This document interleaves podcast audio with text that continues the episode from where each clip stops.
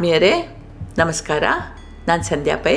ಮನುಷ್ಯ ತನ್ನ ಬದುಕಿಗೆ ಎಷ್ಟು ಅಂಟಿಕೊಂಡಿರ್ತಾನೆ ಅಂತ ಈ ಎರಡು ಕಥೆಗಳ ಮೂಲಕ ನಾವು ಅರ್ಥ ಮಾಡಿಕೊಳ್ಬಹುದು. ವಿಷ್ಣು ಭಕ್ತನಾದ ಪ್ರಹ್ಲಾದನನ್ನ ತಂದೆ ನಾನಾ ರೀತಿಯಲ್ಲಿ ಹಿಂಸಿಸಿದ. ಆದರೂ ಪುಟ್ಟ ಪ್ರಹ್ಲಾದ ತನ್ನ ದೃಢ ನಂಬಿಕೆ ಭಕ್ತಿಗಳನ್ನು ತೊರೆಯಲಿಲ್ಲ. ಕಡೆಗೆ ಹತಾಶನಾದ ತಂದೆ ಮಗನಿಗೆ, ನಿನ್ನ ವಿಷ್ಣು ಎಲ್ಲ ಕಡೆ ಇದ್ದಾನೆ ಅಂತ ಹೇಳ್ತೀಯಲ್ಲ, ಎಲ್ಲ ಕಡೆ ಇದ್ದರೆ ಅವನು ಜಗತ್ತಿನ ಸಮಸ್ತ ಚರಾಚರ ವಸ್ತುಗಳಲ್ಲೂ ಇದ್ದಾನೆ, ಇರಬೇಕಲ್ವಾ ಅಂತಂದ. ಪ್ರಹ್ಲಾದ ಹೇಳಿದ, ಇದ್ದಾನೆ, ಎಲ್ಲದರಲ್ಲೂ ಇದ್ದಾನೆ, ನನ್ನಲ್ಲಿ, ನಿನ್ನಲ್ಲಿ, ಈ ನೆಲದಲ್ಲಿ, ಕಂಬದಲ್ಲಿ, ಗಿಡದಲ್ಲಿ, ಮರದಲ್ಲಿ, ಎಲ್ಲ ಕಡೆ ಇದ್ದಾನೆ, ಹೌದಲ್ಲ? ಹಾಗಾದರೆ ಈ ಕಂಬದಲ್ಲಿದ್ದಾನಾ ಅಂತ ಕೇಳ್ದ. ಪ್ರಹ್ಲಾದ ಖಂಡಿತ ಇದ್ದಾನೆ, ಈ ಕಂಬದಲ್ಲೂ ಇದ್ದಾನೆ ಅಂತಂದ. ಭಕ್ತನ ಮಾತನ್ನು ಉಳಿಸಲು ಭಗವಂತ ಕಂಬವನ್ನು ಸೀಳಿಕೊಂಡು ಬಂದ. ಹಾಗೇ ಬರಲಿಲ್ಲ, ಹಿರಣ್ಯಕಶಿಪುವಿನ ಸಾವಾಗಿ ಬಂದ. ಹಿಂದೊಮ್ಮೆ ಹಿರಣ್ಯಕಶಿಪು ತನಗೆ ಸಾವೇ ಇರಬಾರದು ಎಂಬ ವರ ಬೇಡಿದ್ದ. ಆದರೆ ಹುಟ್ಟಿದ ಪ್ರತಿಯೊಂದು ವಸ್ತುವು ಸಾಯಲೇಬೇಕು, ಇದು ಪ್ರಕೃತಿ ನಿಯಮ. ಆದುದರಿಂದ ಅದು ಅಸಾಧ್ಯ ಎಂದಾದಾಗ, ಹಾಗಾದರೆ ಹಗಲಲ್ಲಿ, ರಾತ್ರಿಯಲ್ಲಿ, ಮೇಲೆ, ಕೆಳಗೆ, ಮನುಷ್ಯನಿಂದ ಅಥವಾ ಪ್ರಾಣಿಯಿಂದ, ಯಾವುದೇ ಶಸ್ತ್ರ ಯಾ ಅಸ್ತ್ರಗಳಿಂದ ಮರಣ ಬರಬಾರ್ದು ಅಂತ ಹೇಳಿ ಬೇಡಿಕೆ ಇಟ್ಟ. ಭಗವಂತ ನಗು ನಗ್ತಾ ಹಾಗೇ ಆಗಲಿ ಅಂಥೇಳಿ ವರ ಕೊಟ್ಟ.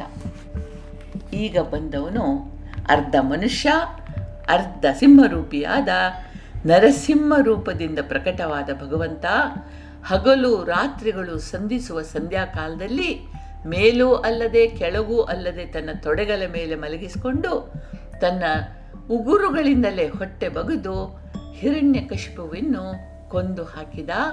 ಅವನ ರೌದ್ರ ರೂಪವನ್ನು ಕಂಡು ಜಗತ್ತು ನಡುಗುತ್ತಾ ಇರುವಾಗ ಆ ಭಯಂಕರ ರೂಪವನ್ನು ಸ್ತುತಿಸುತ್ತಾ ಸ್ವಾಮಿ ಶಾಂತನಾಗುವಂತ ಬೇಡಿಕೊಂಡಂತೆ, ಆಗ ನರಸಿಂಹ ಶಾಂತನಾಗಿ, ಮಗು ನಿನಗೇನು ಬೇಕೋ ಬೇಡ್ಕೋ ಕೊಡ್ತೀನಿ ಅಂತ ಹೇಳಿದಾಗ, ಸ್ವಾಮಿ ನನ್ನ ತಂದೆಯನ್ನು ಕ್ಷಮಿಸು, ಕರ್ಮ ಬಂಧನದಿಂದ ಅವನನ್ನು ಬಿಡುಗಡೆ ಮಾಡು, ಬೇರೆ ಏನು ಬೇಡ ಅಂತ ಹೇಳಿ ಕೇಳ್ಕೊಂಡಂತೆ.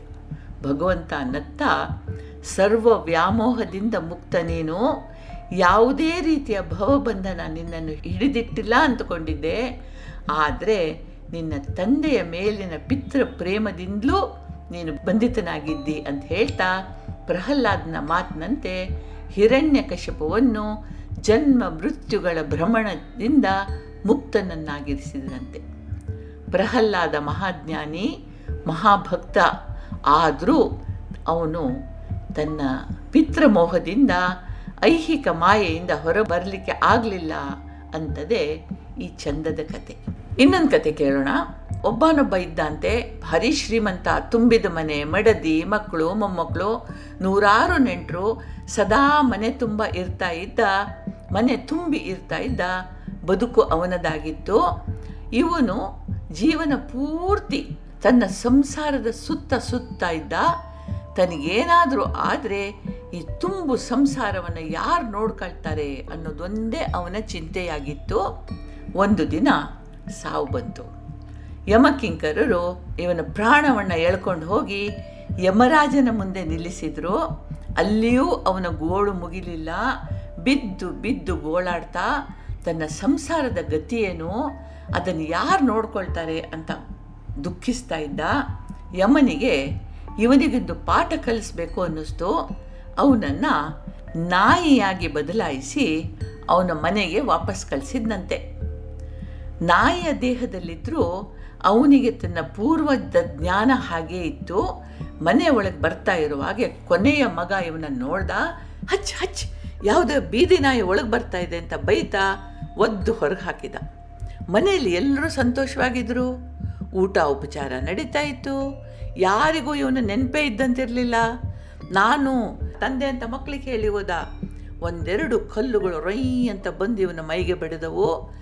ರಕ್ತ ಒಸರುವ ಗಾಯಗಳಿಂದ ನೋವು ತಡೆಯಲಾಗದೆ, ಅಯ್ಯೋ ಯಮಧರ್ಮ, ಯಾರಿಗಾಗಿ ಇಷ್ಟು ದಿನ ಒದ್ದಾಡಿದ್ನೋ ಗೋಳಾಡಿದ್ನೋ ಅವರಿಗೆ ನಾನು ಬೇಡ, ಕರೆಸ್ಕೊ ಮತ್ತೆ ಈ ಸಂಸಾರ ಸಾಕು ಅಂತ ಉಳಿಟ್ಟನಂತೆ. ಈ ಮಾಯಾ ಪಾಶವೇ ಬದುಕು. ಪಾಶದಿಂದ ಬಿಡುಗಡೆ ಹೇಗೆ ಅಥವಾ ಏಕೆ ಎಂಬ ಪ್ರಶ್ನೆ ಬರ್ತದೆ. ಯಾಕೆ ಅಂದರೆ ನೋವಿಲ್ಲದ ಬದುಕಿಗೆ, ನಮ್ಮ ಮೂಲ ಸ್ವರೂಪದ ಬಗೆಯ ಚಿಂತನೆಗೆ ಅಂದರೂ ನಮ್ಮ ಪ್ರಾಚೀನರು. ಯಾಕೆ ಅಂತಂದರೆ ಎಲ್ಲಿ ಮೋಹ ಉಂಟೋ ಅಲ್ಲಿ ತಿರಸ್ಕಾರದ ಭಯ ಉಂಟು, ಅಲ್ಲಿ ನೋವಿನ ಭಯ ಉಂಟು.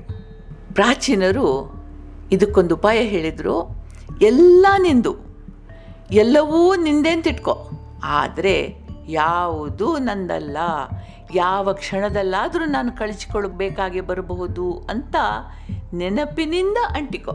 ಕಡೆಯದಾಗಿ ಮತ್ತೊಂದು ಪುಟ್ಟ ಕಥೆ ಕೇಳಿ.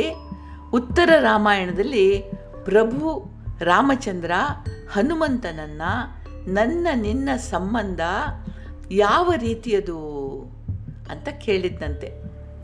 ಪರಮಜ್ಞಾನಿ ಹನುಮಂತ ಅಂದ, ದೇಹ ಬುದ್ಧ್ಯಾತು ದಾಸೋಸ್ಮಿ ಜೀವ ಬುದ್ಧ್ಯಾತ್ವ ದಂಶಕಃ ಅತ್ತ ಬುದ್ಧ್ಯಾತ್ಮಮೇವಾಹಂ ಇತಿ ಮೇ ನಿಶ್ಚಿತ ಮತಿ.